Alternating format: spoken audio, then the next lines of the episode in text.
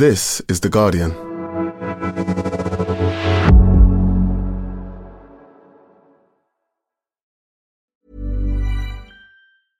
Finding your perfect home was hard, but thanks to Burrow, furnishing it has never been easier. Burrow's easy to assemble modular sofas and sectionals are made from premium, durable materials, including stain and scratch resistant fabrics. So they're not just comfortable and stylish, they're built to last. Plus, every single Burrow order ships free right to your door. Right now, get 15% off your first order at burrow.com slash ACAST. That's 15% off at burrow.com slash ACAST. Without the ones like you, who work tirelessly to keep things running, everything would suddenly stop. Hospitals, factories, schools, and power plants, they all depend on you. No matter the weather, emergency, or time of day, you're the ones who get it done. At Grainger, we're here for you with professional grade industrial supplies. Count on real time product availability and fast delivery. Call clickgrainger.com or just stop by. Grainger for the ones who get it done.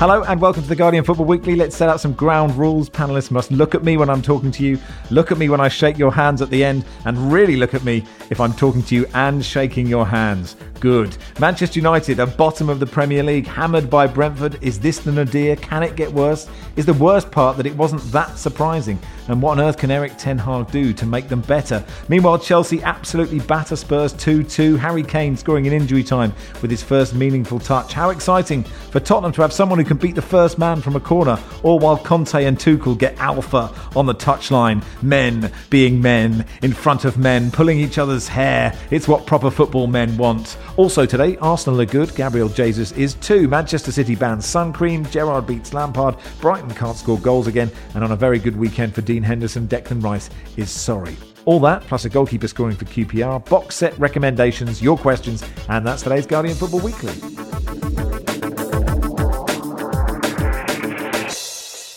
On the panel today, Barry Glendenning, welcome. Hello, Max. I am uh, pretty confident I'm going to have dissolved into a puddle by the end of this podcast. I'm just sitting here pouring with sweat, and it's very unpleasant. Uh, you should move to Australia. It's freezing. Uh, you lucky bastard. Um, Paul Macinnes, hello. Hello, hello, hello, hello.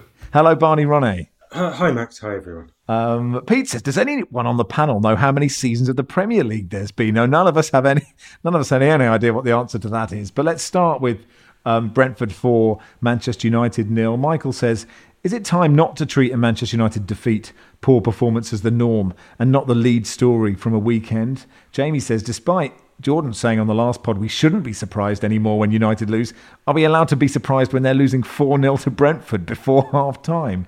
And Jamie says, I know you'll have a lengthy slot for giving Brentford credit on a famous win. I really must insist, once you've dealt with my club, if you'd find 30 seconds to ponder why Manchester United was so bad and what this means for Ten Hag. I, I know it is customary to start to say before we talk about X, let's give credit to Y when X is the big club who lost and Y is the small club who won. But I think we should probably start with Manchester United. Uh, seventh successive away defeat, worst away run since 1936 from Wilson's column. Their starting 11 cost eight times more than Brentford's. That was a bleak day, Barry, wasn't it? Uh, yeah, for Manchester United and their fans, I think it was highly amusing and entertaining day for everyone else. Uh, I, I, thought it was fantastic. Uh, we all know Manchester United are a mess. They're a mess. Uh, their owners are venal, greedy, and not investing money in the club, despite the fact that they're spending money. Uh, there's an important distinction to be made there, I think. Um, do we focus on them? Do we focus on the players on the pitch, all of whom are supposed to be very good footballers, but who played like a, a pub team on that in that first half, or for most of the game, to be honest?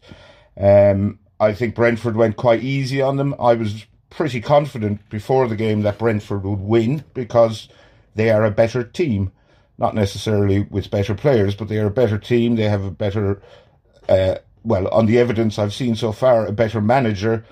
Uh, but it was shocking to see just how pathetic um, Manchester United were and to see them 4 0 down after 35 minutes. Paul, were you shocked at David De Gea for the first two goals? Uh, I, I, thought the first one was. I, I don't even see how that can. I, it's just one of those ones where you've seen that sort of thing many times before, but the ball was just not going with enough velocity to even make it complicated. I haven't watched it super super close up to see if there was a tiny little nick that it bounced off, but it didn't look that way. Um, it was it was a massive aberration, and I don't think kind of fronting up to it afterwards really makes that much of a difference. Um, and, and when you do that as a keeper, obviously any confidence you have in the team, which seems to be pretty low, uh, is probably going to evaporate, isn't it? Mm-hmm. D says, "Well, David De Gea on the first Brentford goal, blinded by the bright lights of West London that were meant to blind Ben Mee. we'll get on to Ben Mee uh, a bit later. D says, Is there time for Manchester United to look into this Dean Henderson lad before the transfer window closes? And actually, Barney, Jonathan Wilson's written about De Gea. For once, he's not written that much about Ronaldo, saying that you can't, if you want to play out, you, you, you can't have him. He's really good at saving shots. Man United concede a lot of shots, but you can't have him if, if you want to take those kind of goal kicks. Yeah, I mean, this is something that people have said for a while. I mean, Ten Hag has directly addressed that and said he doesn't agree. I mean, he you always have to remember that managers they're managers because they are experts and they spend a lot of time with the players. And if he believes that's possible and that De Gea can do that, he must have reasons for believing that.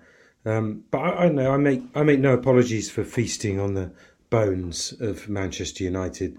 We have to enjoy this while it's here, and it's kind of in a it's in a sweet spot. It's like uh, that point where you're three quarters of the way down a tube of Pringles and you think, hang on, I'm just going to keep eating this. I'm just going to, I'm going to push through because I know I'm going to feel terrible in a bit. I know this is bad for me, but I just love the dust and the salt and the whole filthy, delicious taste of it. It's just fascinating. I mean, we, we want to do this and that everybody has an idea. Everyone has a solution. I heard one pundit on the radio saying the problem is that Erik Ten Hag needs to grow a pair. That's the problem. He hasn't grown a pair. I don't know what that would solve, but I think it's also, but I think it's quite an important point because what he did, what he's done with his team so far, is actually very brave uh, to play Christian Eriksen in strange, innovative positions, to play, to try to assert his kind of methods and what he wants to do. It's actually very bold. I mean, that that's bravery. It just hasn't worked. I also heard that every single Manchester United player is a bad character. Every single member of the squad is rot. It's a rotten. Well, they're all bad people. That, that what's happened is they've recruited 100% cowardly, venal, rotten uh, players. Which, if true, if that were true, is actually an amazing. It's an amazing achievement. We always say we want like a coherent recruitment strategy. You need a philosophy. Everyone needs to be on the same page, and maybe that is but why doesn't that work? What if everyone is every single one of these players is a coward and selfish? Then maybe that should actually work because it's completely joined up. It's the kind of thing Man City would do. There's no nice players in there; they're all evil. But obviously, it's not true. And and we've got into this situation where people say everything needs to go. We need to knock the stadium down. they need to knock the stadium down. And cleanse the soil. It's like Chernobyl. You need to get in there and dig out this toxic somewhere 50 meters under the ground. There's Alex Ferguson's shin bone, which is ruining everything. It's and it's just not true. That's not true either. Like we we like to talk about culture and philosophy and all this kind of stuff. Like a philosophy is apparently a way of passing a football or a way of standing on a touchline or of shouting at people. It's just competence. Uh, they just have not very competent people running. Everything else about the club is fine. They make loads of money. They've got loads of fans. They've got a really big stadium. They're really close to being the Champions League.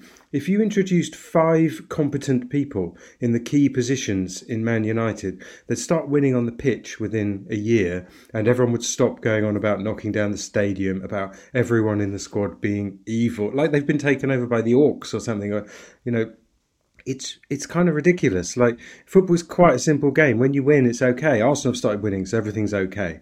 Um, it's a question of competence and of, of, of better kind of control from the top, and things change very quickly. And then we wouldn't have to knock down Manchester and and bomb uh, Stratford and all the rest of it. Um, I think it's a lot simpler than people think, but the results are are hilarious, and we should all make no no apologies for enjoying them. So, what are the five positions? They need a competent manager, right? A competent head of recruitment. What a competent owner, like, like, and and if it if it is simple, is it going to happen? Because it's unlikely to happen, isn't it? Because No, it's not going to happen. But there's a paradox. Like we're told that the owners are only interested in money, and uh, all they care about is taking their dividends and using it as a cash drenching machine. If that's true, and they really are ruthless of businessmen, why aren't they interested in winning? Are you going to make more money if you appoint competent people? But then the the theory against that is that they want people who will agree with the strategy and say yes, okay, sign Cristiano Ronaldo because that's extremely good for the eyeballs and the general sort of vibe around the club, but it's not to make any tactical sense whatsoever. So that's fine. So you want people who will agree with your primarily commercial strategy in those positions, sort of yes men, effectively. So it, I, I, think it's kind of um, a combination of incompetent grasp of what the sport involves at the very top and uh, a, a, really commercially run operation where you're going to dip out eventually. You're going to say, that's it, I'm done and for the for the Glazer family, this has been brilliant. It's not been a disaster at all. It's been really, really well run. The commercial arm's been fantastic. They've made money. Um, they won't look back on their time at Man United and think that was terrible. They'll think that was really, really good for us. Paul, what's a good season for Man United now? Is it too early to start going seventh? I mean, is is that ridiculous? Because it is only two games. They have been pretty bad, but it is only two. I mean, a good season for them would still be to qualify for the Champions League. I mean, they've got enough good players to do that. That would seem, you know, it would seem watching the, particularly watching the Chelsea Spurs game yesterday, you would think, well, they're quite a way away from from hitting that level. But I would say they've still got a squad big enough, rich enough to to do that. But I think really, realistically, what a successful season would be would be to coin a phrase, you know, some kind of identity being clear on the pitch by the end of the season. Um, you'd hope that's a you know, there's a bit of that that's a style of play, but there's always been something about United which is for the fans in the ground as much as anything. They connect with the players, and I think that is something to do with, uh, you know, doing anything to win that kind of Roy Keane kind of mentality, but also you know young players brought through the academy, and I, I kind of feel like it might be in somebody's interest at some points to put their hands up and go, okay, this hasn't been working. This strategy of just, you know, making sure that in every window we still buy a high quality brand name player to show that we've still got it has not been working. We need to change and we're going to do this. And, you know, stop me if I'm wrong, but I think United have several young prospects at the minute that you could, like Fergie's fledglings back in, what was it, 95, 96? just dump them in the team, start playing with them. You know, accept you're not going to qualify for the Champions League, have some fun along the way, and and and reveal that actually you're not as bad as everything looked at. I think expectations is as much of a problem as anything else. I, I think the answer isn't holding money at big name players to in a bid to, to paper over cracks. And I think the the first solution that needs to be taken is that Cristiano Ronaldo needs to be drummed out of that club, sidelined, made train with the kids, bombed out, and I think that would be a start. But I can't see any immediate short term fixes to the Manchester United problem because their owners, for whatever reason, aren't interested in winning trophies. They're uh, interested in qualifying for the Champions League. That I think that's enough for them. And and we do see like uh, what is it, Tampa Bay Buccaneers when they won the Super Bowl.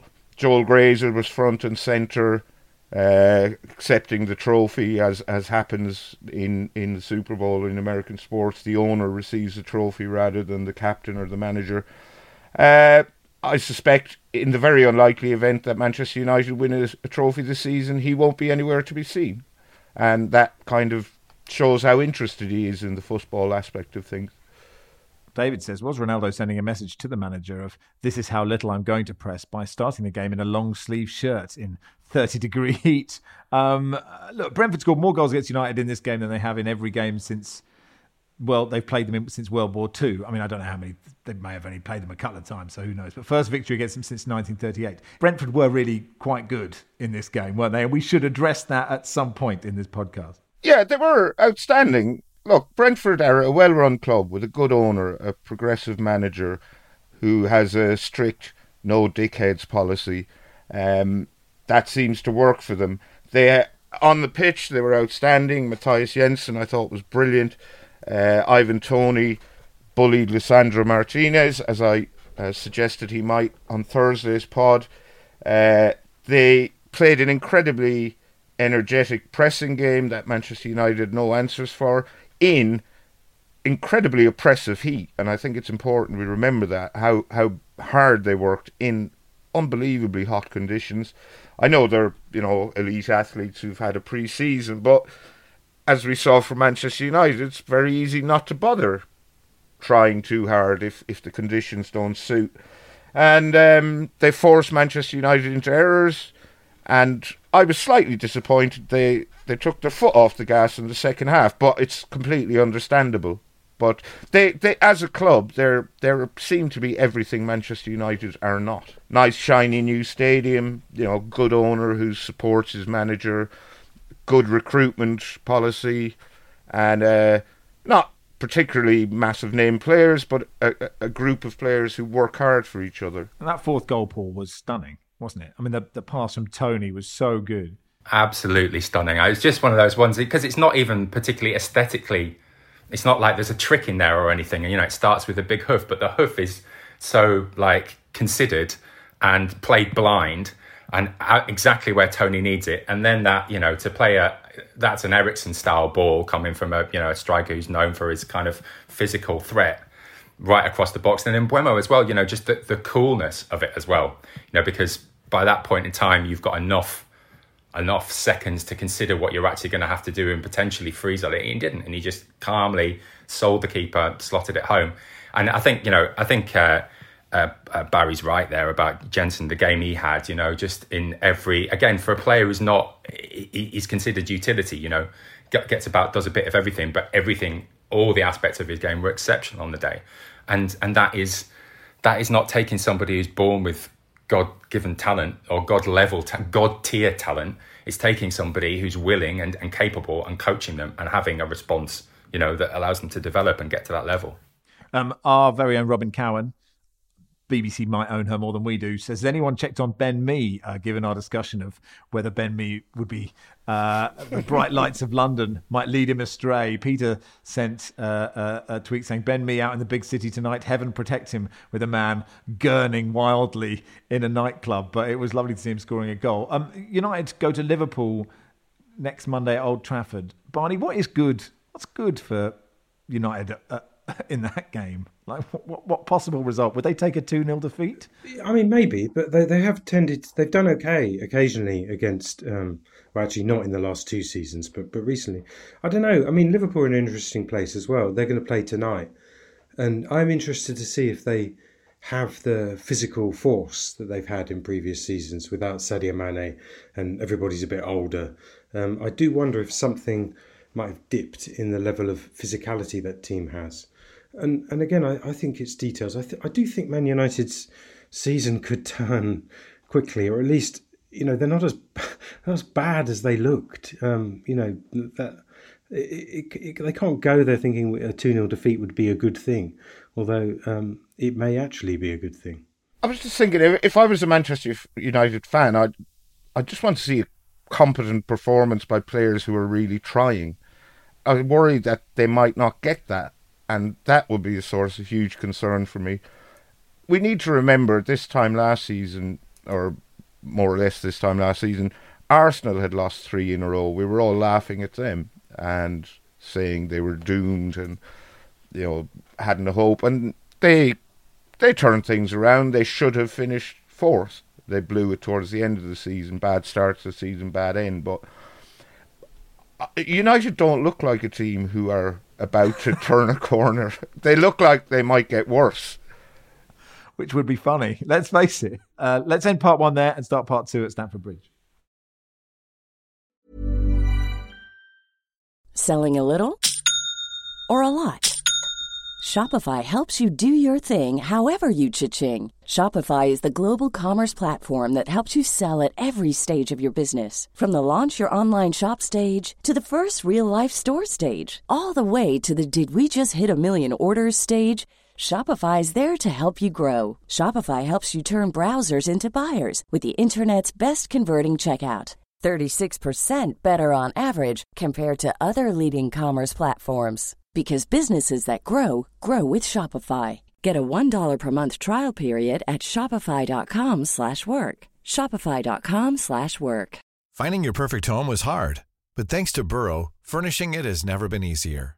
Burrow's easy to assemble modular sofas and sectionals are made from premium, durable materials, including stain and scratch resistant fabrics.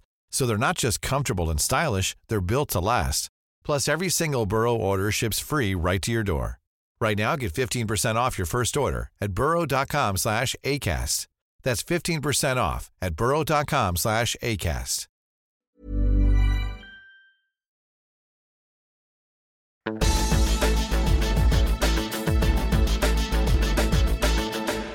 Uh, welcome to part two of the Guardian Football Weekly. Chelsea 2, Spurs 2. Barney, you were there. This was really fun, wasn't it? Yeah, it was really fun. It was a, it was an amazing game, an amazing afternoon. It was, you know, I mean, we talk about how hot it was because everyone knows it was hot, but there's something about Stamford Bridge is quite a close, um, you know, ground. You feel very close to the pitch. It's very packed in, and everybody was just dripping with sweat. It was, it, the whole thing was like a sensory overload. Um, and we were right behind the manager's dugout there, so you you got to see you got to see the several incidents of interaction between. I mean, it was just it was so funny.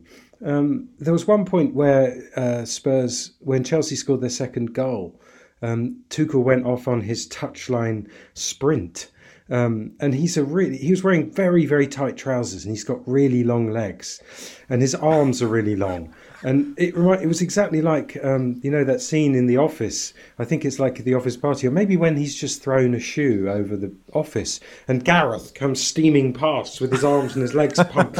It, it, was like and it, that's sort of a bit of a meme. It was exactly like there was a mate out the corner of your eye. You saw this ludicrous cartwheeling man. And we had a really good view of the um, the handshake as well, which was very exciting. I, I, want to know. I think you need to know the pressure of the hand, uh, relative pressures. Somebody started that. Only who, only people who were inside that handshake will ever know how how that played out. But somebody started. Somebody else responded, and then you got into the kind of ring of roses thing of spinning, spinning Antonio Conte around. That's just so you don't do that. You don't spin. Nobody spins him around. You don't ruffle his hair. You don't spin him around. It was amazing. Uh, and I know the Premier League sometimes can be, um, you know, you find lots of reasons to feel morally compromised by it or to think, what are we doing? We take it too seriously.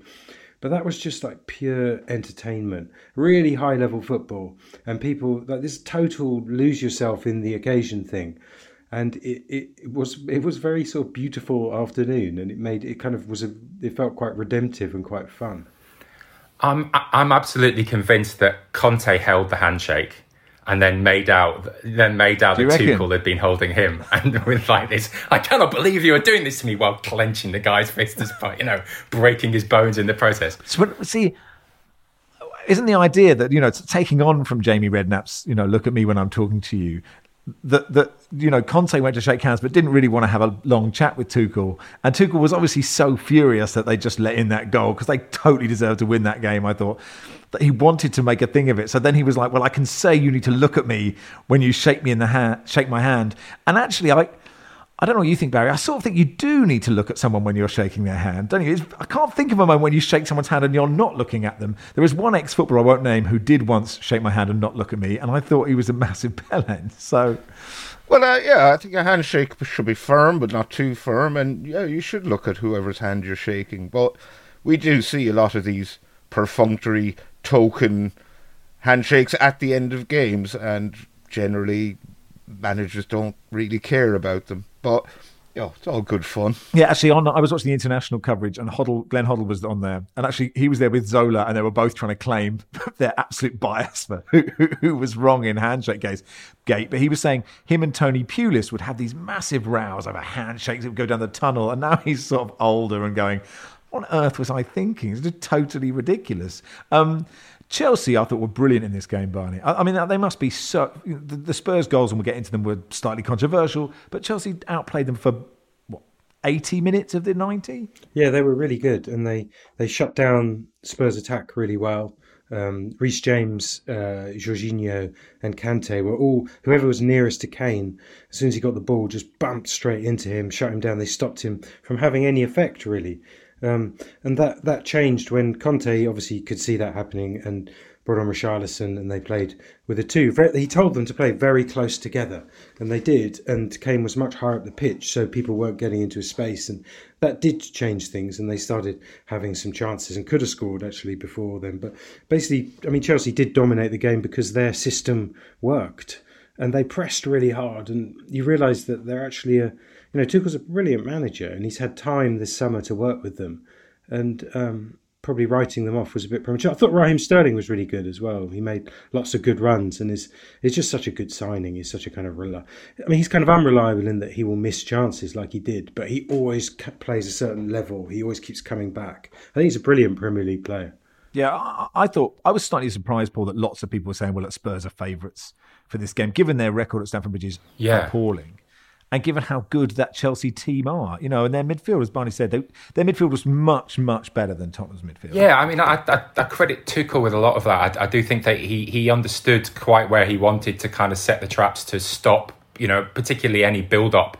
You know, there was no opportunity for the the rapid counter for for, for Spurs because the, you know effectively those the centre halves and uh, and Bentancur were just were just closed down. But I read one I read one take before the game saying that you know Chelsea's midfield wasn't up to it because they they were playing two defensive midfielders. Um, you know, Jorginho and Kante they didn't have the range, but obviously that that is only true up to a point because if you get them to kind of give the ball to people like Reece James who can make things happen, then then then that works.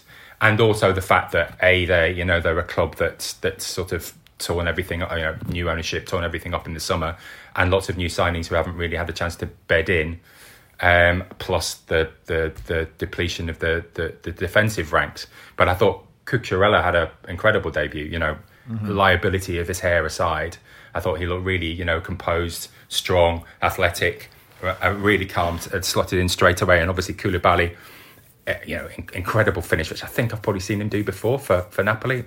Um, but you know, it looked looked looked like a world class centre half, and that's what you wanted from him. So those new signings bedded in quite quickly, and obviously helped them. And and Spurs looked a little bit stale. Looked, you know, I wasn't trying to think whether it was a bit Spursy not to show up on a game like this, but I decided it wasn't. It would be more Spursy to go two 0 up and throw it away, perhaps. But they, they, they looked a bit they looked a bit stodgy until I didn't think Richarlison played particularly well, but once they brought Richarlison on, the shape changed, things opened, and, and the game was much more competitive. Uh, Lucas says, "Have you decided yet how you will pretend that the refereeing in the Chelsea Spurs match was totally fine?" Uh, an Arsenal fan, Lucas, writing that. Barry, um, both Spurs goals were controversial. I guess Bentancur takes a bit of Havertz and maybe touches the ball about 25 minutes before the goal. That's my Spurs bias saying there. But Richarlison was in offside position. Then you've got Cucurella having his hair um, pulled by ultimate shithouse Cristian Romero before the corner that Harry Kane scores from? Um, well, I'm I'm probably going to infuriate a lot of people. I thought the ref had a good game. Uh, he let it flow. There were tackles going in, and that helped the entertainment. Um, yeah, there was the the Bentancur foul on Havertz after losing the ball. I don't think there's any question it was a foul.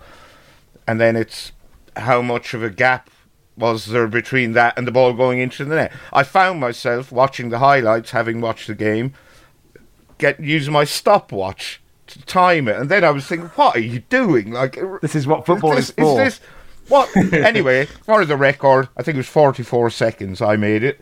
Um, but between that foul and the ball going into the net, Kante, Cucurella twice, and Jorginho all had blocks or touches on the ball. Now, uh, there's the question of Richarlison standing in an offside position. Yes, he was. Was he in the goalkeeper's line of sight? I probably, maybe, I don't know. I don't really care. And um, the hair pull on Match of the Day 2, interestingly, they pointed out it's not a foul. There's no law against pulling an opponent's hair, uh, but it is violent conduct, so it should have been a red card and then the corner should have been taken anyway. So Spurs would still have had the corner, but they'd have been down to 10 men. Um, Dave says, is hair pulling legal now? And if so, will there be a new bald premium on follically challenged players? Is the era of Cucurella, Guendouzi, Luiz, and Fellaini over? Are we entering the Vialli, Zidane, Fabinho, and Robben dynasty? If you can get away with blatant. Yes? Sorry, Barney?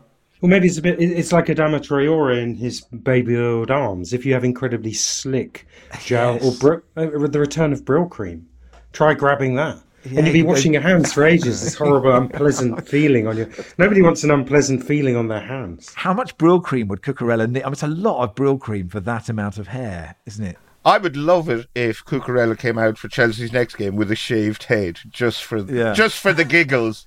Do you know who Cucurella looks a bit like? Who? Well, if you were to take, say, like a frizzy, like a frizzy Cucurella style wig, and put it on the host of this podcast, what would that look like? Do I look like Cucurella? I think, so, I think so. Yeah, I ah, think. I mean, I'll- I, I'll the hair, I, You'll take it, won't you? He's about half your age. Well, I'll add it to the list. I'll add it to the list. You know, I it- mentally took the hair away, and I just Right. saw a bit of, of Max Rushden there. I thought. I, I mean, look, the, the list spans goes from you know Ben Affleck and Ryan Reynolds at one Oh, yeah. end to Screech from Saved by the Bell and a man slapping a bar stool at the other end. So I don't know where you put Cucurella in, in, in all of this. Um, just a word on those corners, though, Barney. I mean, I don't think I've seen a better left-footed in-swinging corner since Andy Hinchcliffe. And Perisic put in two, and I don't think Tottenham had anyone who could take corners for about twenty years.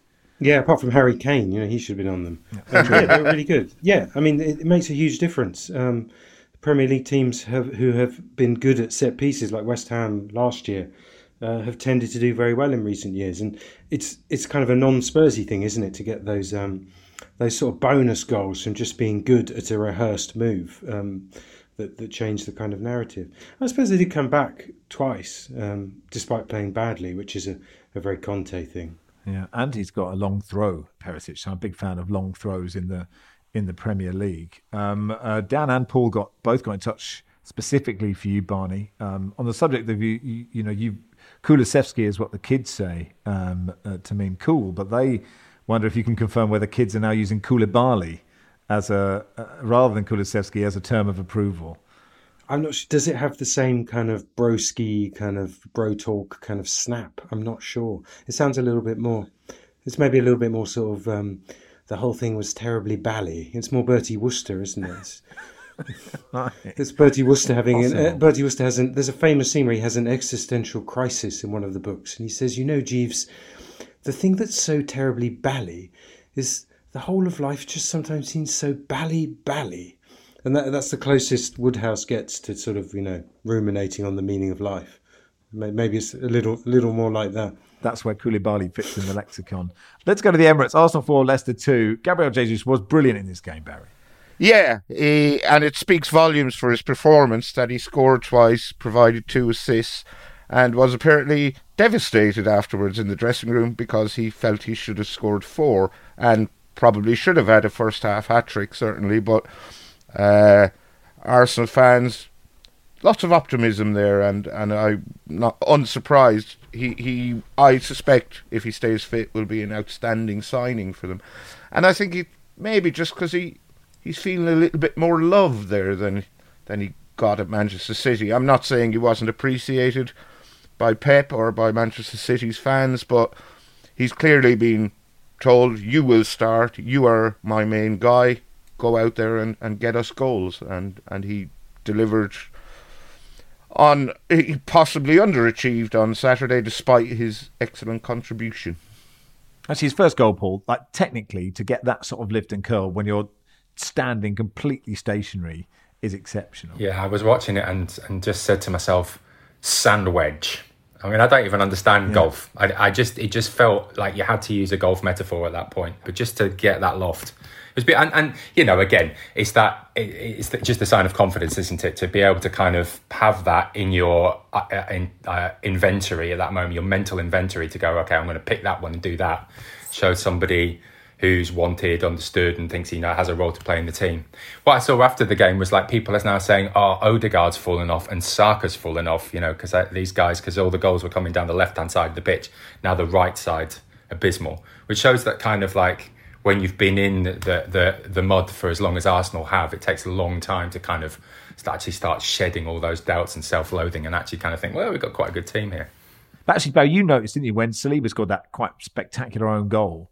Like the Arsenal fans, like applauded him not for the goal, but just sort of give to sort of gee him up which probably wouldn't have happened to Granit Xhaka three years ago, or no. to sort of any late late stage Wenger team, would it? No, there'd be a lot of faces contorted with rage and spittle flecked swearing. Um, I th- I think Arsenal fans just realised they've got a little gem there. Well, a big gem. Um, he's very stylish centre back. He looks like the real deal, and oh, these things happen. It was quite a spectacular finish by him, you have to say. Uh, if if uh, not at the right end of the pitch, but um, yeah, they they were eager that he didn't let his head drop, I guess, and wanted to to let him know he was appreciated. Happy Arsenal fans, they're it's a, a, rare sight, and you know, I, I, I think I'd like to see more of it. Paul, I just I just wonder how you you know obviously Granit Xhaka scoring and then going off to celebrate, doing a little heart hand and stuff, and looking absolutely buzzing. It must be such a weird journey to go on for him. You know, Th- there was no greater pariah at one point, was there? And and he's now gone on the journey from being somebody who was absolutely loathed by tens of thousands of people every week to somebody who can form a bond with these people now and kind of like feel part of them again. I, you must be very forgiving if you're Granit Xhaka, I reckon, because I'd probably hold it against people. Are Arsenal good, Barney? Yeah, I mean they do seem to be, which is good because um, uh, you know Arteta. I always felt even when they weren't playing that well that he'd achieved one important thing, which is to make them feel like they were bad in a different way.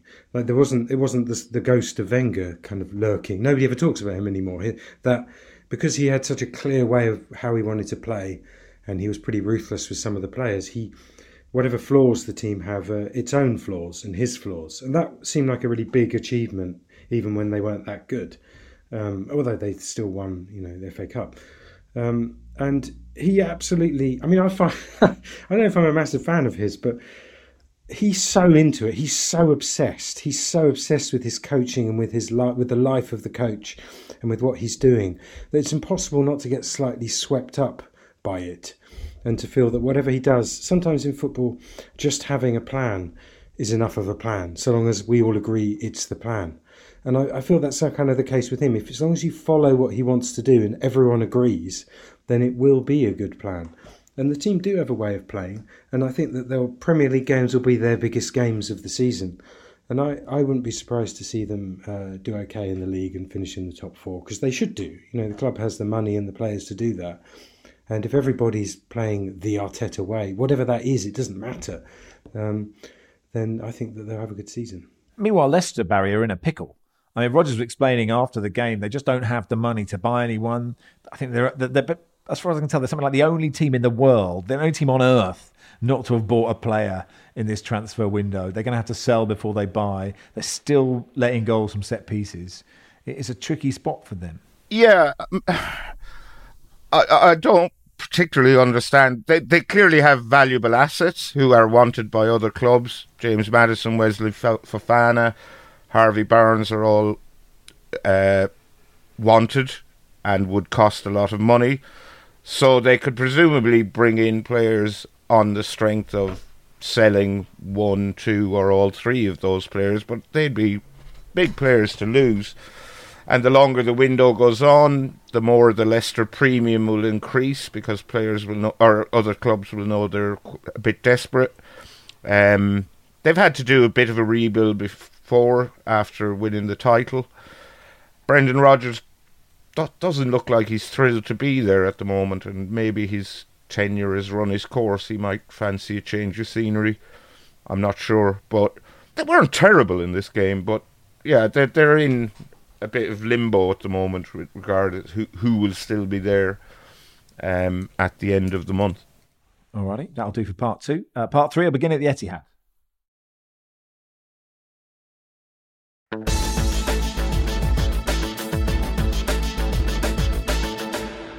Welcome to part three of the Guardian Football Weekly. Um, Man City 4, Bournemouth nil. Look, since every City performance now, Barney, must be judged solely through the orbit of Erling Haaland. He only had eight touches.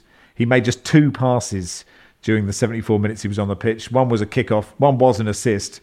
But it doesn't really matter, does it? Yeah, he helped to create a goal, and that was good play, and the kind of good play he'll have to do more often. Um.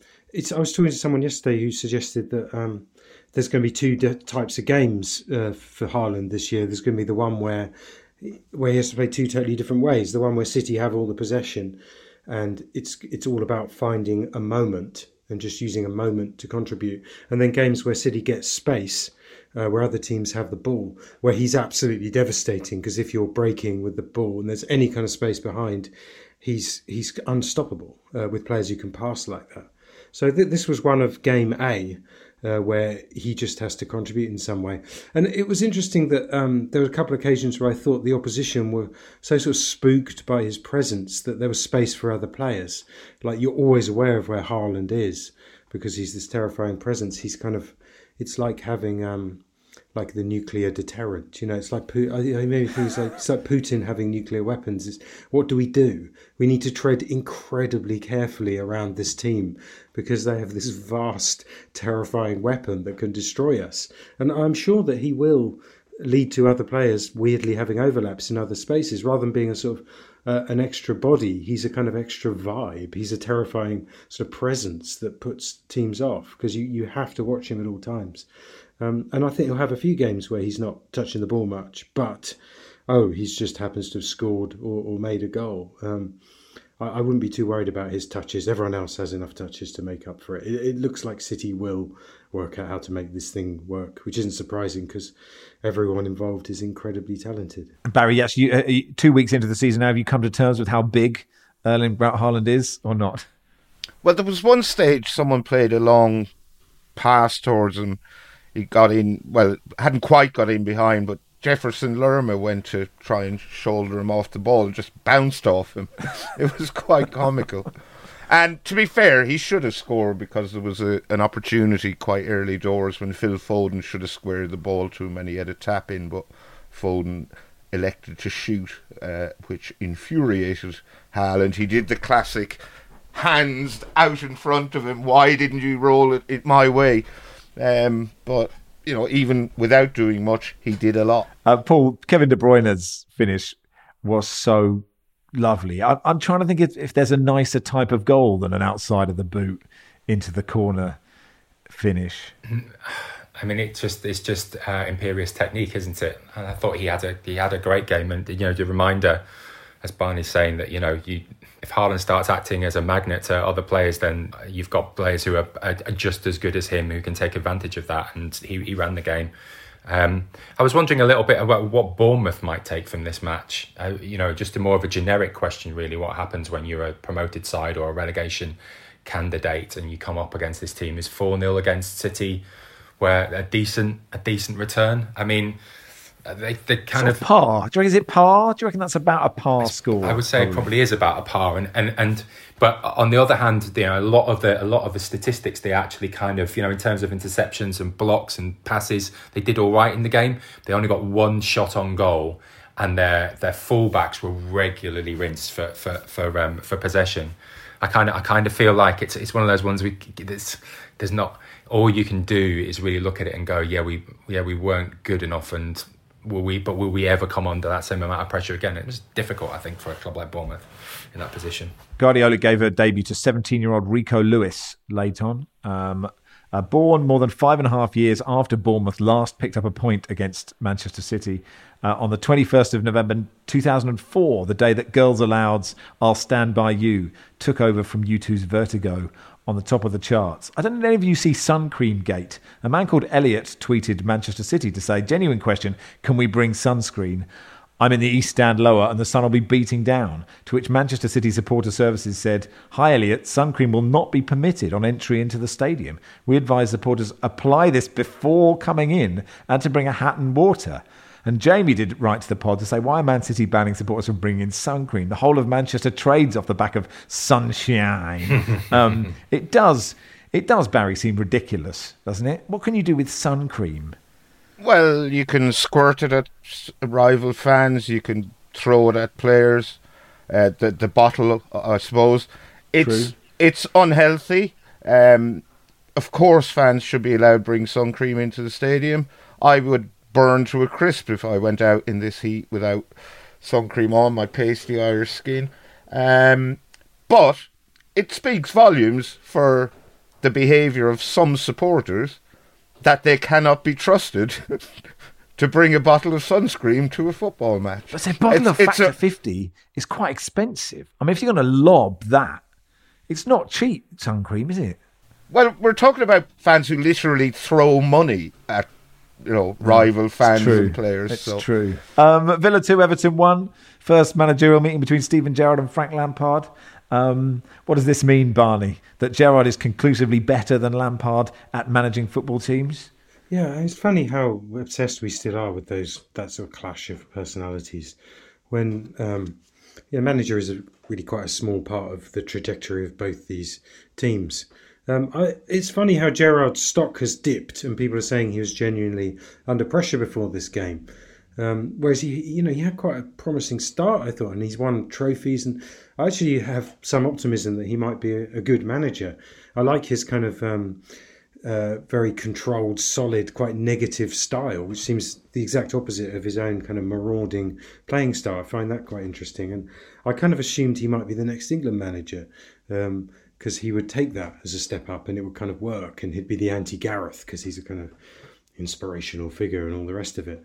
All that result really says is Everton. We're in for another sort of slightly hilarious Lampard Everton season, uh, where we seem to be a mixture of really sort of um, passive aggressive statements of how bad his team is, as though it has absolutely nothing to do with him, and ludicrously unbound celebrations when they actually do well, when it suddenly is all to do with him. So that in itself, um, I welcome.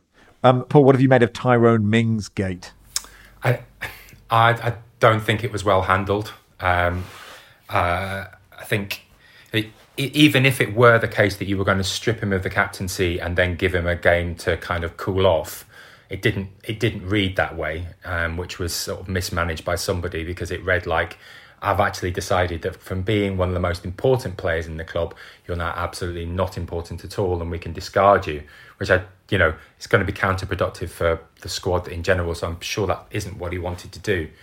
Mings played all right um, in in this game, and certainly, you know, put in put in a number of blocks. I think I can't remember who it was at the end. Was it Gordon or maybe Onana that kept them in the game? Because actually, the last 15, 20 minutes of the game were really exciting. Villa, prob you know, could, were were lucky to win in the end. I think, despite having had the best of the first half.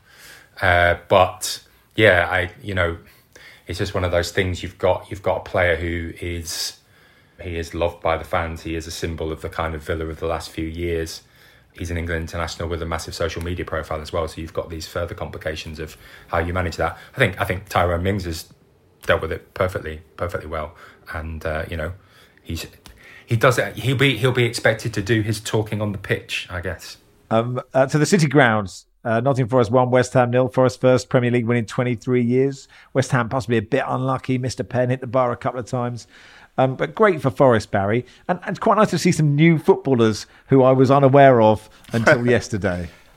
Yeah, they rode their luck a bit, and you, maybe the gods were smiling on them. The first uh, game at the City Ground in 23 years, very special occasion. I understand they have a a pre-match video they show at the ground, which is quite Clough heavy, and they made some edits to that to add in, you know, more recent uh, great achievements from the playoff season. Uh, had a look at that on Twitter. That was got got even got you know the the blood racing in me, and I've I've no. Did you start sweating, Barry? Or, or no, no, no. But it, it, it got the hairs up on the back of my neck. You know, I've no particular affinity to Forest.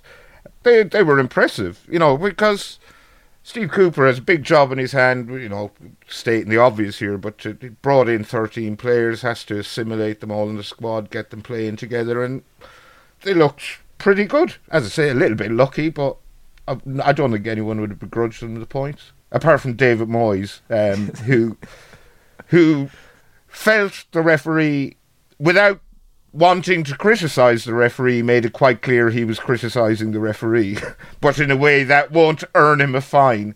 True, he did, but like I did feel for him because the guy interviewing him, I think on the BBC, he was just saying "You- can't be happy with those decisions. And David Moyes went, "I don't want to talk about referees." And he went, "Yeah, but you know, come on. and he went, no, but I, don't, I really don't want to talk about them. Went, yeah, but come on, that's a bit frustrating. I mean, I would be annoyed. And eventually David Moyes was like, okay, yeah, I was annoyed by it. Paul, sorry, you wanted to come in. Yeah, I just wanted to add just a little bit to the integration thing, which I thought was noticeable yesterday. That, well, they got 15 new players, but the ones who have come in straight away are those who have, you know, a little bit of Premier League experience, but a lot of Championship experience. And O'Brien and Toffolo, I thought, played very well yesterday, the, the Huddersfield yeah. pair slotted in straight away. And, and maybe that's a way in which, if you've got a massive turnover, you start using the players who are more readily going to understand what's going on in the first instance and take longer with the, the more glamorous overseas signings. Um, Chad says, "What's the earliest point of the season where players should take to social media to apologise to the fans for their performances?" Declan Rice missed a penalty. He apologised to everyone. Barney, do you think that was the that was the right thing for Declan to do? No, I mean pro- probably. I don't think he needs to apologise. But uh, um, thoughts obviously immediately turned to apologies. Talk about Man United again. Sort of midway through the first half, I was immediately sort of separate. How's this going to play out? Who's going to apologise when? What's the tone going to be? I thought De Gea, you know, he was good. I mean, he was ready to apologise. That was someone who had an apology brewing in him, and that seemed to come very naturally. Um, I think De- Declan Rice is kind of a pleaser, isn't he? He kind of he does a lot of sort of talking. He's very obliging. Um, I, I, I, don't I don't think he needs. I think he could probably do with being a bit meaner and, and nastier. Declan Rice. He, he's a very he seems like a very nice person. Baz. I'm still waiting for him to apologise for declaring for England. it's interesting about that penalty was that interesting for that penalty that McKenna didn't get sent off because because Dean Henderson was behind him. It was it was a judge that he wasn't denying a clear goal scoring opportunity. And I would really say that is de- that, that is de- denying a clear goal scoring opportunity, sticking your hand there when someone kicks it at the goal, sort of regardless of how many people are behind you. But anyway, uh, it was only a, a, pe- a penny for the thoughts of Dean Henderson. Actually, after seeing David de Gea's performance, maybe he'd rather play for Forest, even if had he stayed at United, he might get picked for the next game. Possibly. Do you want to be part of that shit show? I don't know. Is that how Erik Ten Hag sells it when he brings up Arnautovic? Do you want to be part of this shit show? Um, Mark says, have any of the panel been approached with regards to signing for Nottingham Forest? Yeah, they really have signed a lot of people, haven't they? Neal Maupay looks to be on his way. Uh, a couple of others as well. Um, but uh, I, I mean, people are making a big deal out of this. They they had to sign a lot of people because they didn't have enough players to contest the season. They have a, a squad to fill, and I believe they signed quite a lot of people last summer as well, and the summer before. It, really but, is a lot, though. I mean, Man Man City have basically got sixteen regular first team players. and they've essentially signed almost the entirety of Man City's squad. And if you're signing these people, they're presumably going to be expecting to play. It is amazing. I mean, it seems part of the whole vibe is to sign loads of people and and and there's a lot of energy and it probably seems to sort of fit in with the way the manager wants them to play. Um, but it is astonishing. Uh, three games to go. Uh, with apologies for not talking about them for that long. Southampton two, Leeds two. Paul, what did you make of this one? Um, well, you know, I, I, think it's interesting that, that Leeds have uh, Leeds have Rodrigo started the season well for Leeds, and I think that's good because they need goal scoring options that aren't Patrick Bamford. Um, uh, particularly after losing Rafinha, I think the high energy is good, and you know I think things are probably not as bad as feared for Leeds at this moment in time. But still, you shed a two-goal lead; it's not a good look. Um, and Saints will probably take consolation from that, even though they they don't look like they got much about them at the minute. Yeah, um, is it Sekou Mara who whose assists for for Kyle Walker Peters? I thought that was superb, Baz. Yeah, he, he looked. I think it was his debut. Um, I must confess, I've never heard of him before, but he, he impressed me. He brought a save out of Illan Meslier. That assist was exquisite. I, I just don't know what to make of Ralph Hasenhüttl at all. Um, but to be to his credit, the substitutions he made got Southampton back in it, and the Adam Armstrong and Joe Aribo combined to uh, make it two one. So Yeah, two goalless draws then. Brighton nil, Newcastle nil. Brighton should have won this game. Barney, are we, al- are we allowed to say they just need someone to put the ball in the back of the net and then they'd be great? Yeah, so I understand. Um, but obviously, you know, they they had a fairly easy start to the season, and now they've finally come up against the level of quality they're going to face in this division, and you know that's that's a reality check after that stroll on the opening morning. It's not always going to be like that. This is a tough league, you know, Mister Potter. Um, I hope you're ready for it. Um, so that that would be actually that would actually be good for them to face that level of opponent. Um, Nick Pope's clean sheet. Uh, he played really well in this game, and you know they cleared a couple off the line. He became a Twitter sensation for reasons that I didn't know until producer Ian put them into the script regarding Burger King asking their followers for preferences of gherkins or tomatoes, and the fan account Toon Poll suggesting Nick Pope as an alternative. Um, if, unvi- if a sort of unviable option presumably after the first person has chosen Nick Pope in their Whopper, no one else can have him. Within hours, he was trending, and then it sort of took a life of its own that passed me by. But uh, if you were part of that journey, good for you. And uh, Newcastle, as You use a slicer. Yes, what was You use a slicer like in a butcher's. So you just put Nick On Nick yeah, Pope. put Nick Pope through the slicer. You can probably get a couple of thousand slices at least. guys, yes, there's He's- a he's lot, long, isn't, isn't there? Yeah, it is true. I don't know if it would it add to the flavour. No, but you only want a little bit. It's a sort of delicacy, isn't it? That's true. Yeah, Here's a del- it's like- his Nick like Pope is a tru- delicacy. truffle oil. If you put too much of Nick Pope in your food, it will overwhelm the flavours. truffle oil makes me gag. And as, as as far as I know, and I don't know how close I've ever been to Nick Pope, he doesn't. But we'll we'll, we'll find out. Um, I, I really hope you don't find out. not Cannibalizing. No, no, no. But just no, no, no, no, no. No. Let me be clear. Even being like e not eating truffle oil, but just being close, Oh, being in the presence of truffle oil is is a real. I had to ban a flatmate from eating it because it was. So if you ever much. Do like- meet Nick Pope and Yeah. he, he offers, you know, to shake your hand, you, you probably won't look him, look him in the eye while you're shaking his hand for fear well, I'd be absolutely fucking terrified. vomit on his I? shoes. Wolves nil, Fulham nil. Um, uh, Mitrovic missing a late penalty, um, uh, so his season is over after that great performance against Liverpool, and we'll, we'll give Wolves and Fulham uh, more coverage next time around. Um, Mitro, Joe- he, he's, he's, he misses quite a few penalties, I think. Didn't he miss a critical one for for Serbia? Serbia, yeah. Oh, well. Uh, Joe Perry says, is uh, Seny Dieng's goal for QPR confirmation that all short-sleeved wearing goalkeepers are in fact centre forwards with gloves on? Barry, were you disappointed to see Sunderland conceding a last-minute equaliser to a goalkeeper, or happy because it was a goalkeeper scoring a last-minute equaliser? I I was more amused than disappointed. Uh, I checked on live score on my phone um, at at five to five or whatever, presuming Sunderland had held on, having been two 0 up when I left the house with five minutes of the game to go, and was oh bugger. But um, upon discovering the QPR goalkeeper had scored the equaliser, you know, who you can't begrudge a goalkeeper a goal, even No, if it it was is a great against header. your team. Gareth says, I watched the live gig. I noticed Barney is looking like he's been in the gym. How many Barrys could he bench press? Well, I'd, I'd love to try, particularly a very sweaty Barry um, co- covered in in suntan oil. That that now now you're talking. Well, that's something we perhaps do on the next live show, can't we? And Michael says, I've been reading Paul Macinnes's Better Call Saul's weekly episode Guardian columns. I can't believe next week is the last ever episode. Which is better, Better Call Saul or Breaking Bad? No spoilers, please, because I haven't seen the last series of Better Call Saul, Paul. Um, I think it's still I think it's still Breaking Bad because without Breaking Bad you couldn't have Better Call Saul. It created something, and I think there's more Yeah. memorable characters in the first one than the second one. But the second one does something different. It's a bit more low key, a bit more intricate. I mean, they're both they're both absolutely brilliant, which is why I love writing about them every week. I have never seen a minute of either. Does that make me a terrible person? Absolutely not, Barry. You've got a, a very busy life with lots of other things going on. Has he? Don't. Look, start Breaking Bad. I didn't finish Breaking Bad, and I did finish Better Call Saul. But I, I don't know what you think. I think there's a, a a box set is as much about you and the place you are in your life as it is about the quality of the TV show. So you might it, it doesn't it's not defined by how good the show is. It's defined by what where are you currently in your existence. That means you've got five series or three series or whatever to watch?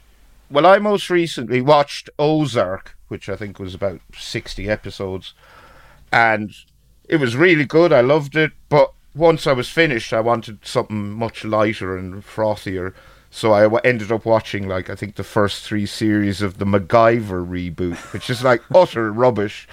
But it was a nice palate cleanser. But I, I am in the market for something new now, so I might. I've got a recommendation. A whirl. I've got a recommendation. Only Murders in the Building. If you haven't seen Only Murders in the Building, it's on Disney. Steve Martin, Martin Short, and Selena Gomez uh, doing this sort of. It's really an old school 1980s Steve Martin, Martin Short vibe, but set in the modern age about murders in a posh. It's got a murder mystery. It's incredibly intricate comedy. It just couldn't be better written comedy. And it's only 30 minutes long per episode. It's really involving. I, Oh, I recommend it to everybody. I'm binging McDonald and Dodds on the recommendation of Jonathan Wilson. I don't know if that if that's a, a good thing or not. Barney, would you like to add to this, or would you like to go home? Well, I've just uh, I- I've just watched all of um, Stranger Things from series one through to the end, and surprised to find that it's absolutely brilliant. The style it's like Twin Peaks um, with the aesthetic of the ice storm. I, I think it's I think it's really good. It's I mean it's ludicrous and makes no sense, but it's this contained world which I always really like. If you can create that really coherent world, I find it good. All right. Well, look, that's that's all for today. Uh, since we've moved into the culture pod, uh, which we may start again one day at the garden, probably not with us. Um, uh, Barry, thank you for your time. Thank you, Max. Thank you, Paul. As uh, Harry Kane tweeted, spicy, love it. Proper battle to get a good pod. Thank you, Barney. Cheers, thanks everyone. Uh, we'll be back on Wednesday.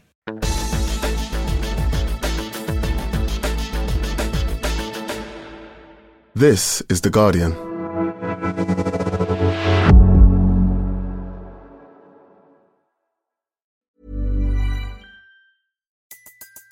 Everybody in your crew identifies as either Big Mac Burger, McNuggets, or McCrispy Sandwich. But you're the filet fish Sandwich all day. That crispy fish, that savory tartar sauce, that melty cheese, that pillowy bun. Yeah, you get it. Every time. And if you love the filet of fish, right now you can catch two of the classics you love for just $6. Limited time only. Price and participation may vary. Cannot be combined with any other offer. Single item at regular price. Ba-da-ba-ba-ba. For the ones who work hard to ensure their crew can always go the extra mile, and the ones who get in early so everyone can go home on time, there's Grainger, offering professional grade supplies backed by product experts so you can quickly and easily find what you need. Plus, you can count on access to a committed team ready to go the extra mile for you. Call, clickgrainger.com, or just stop by. Grainger, for the ones who get it done.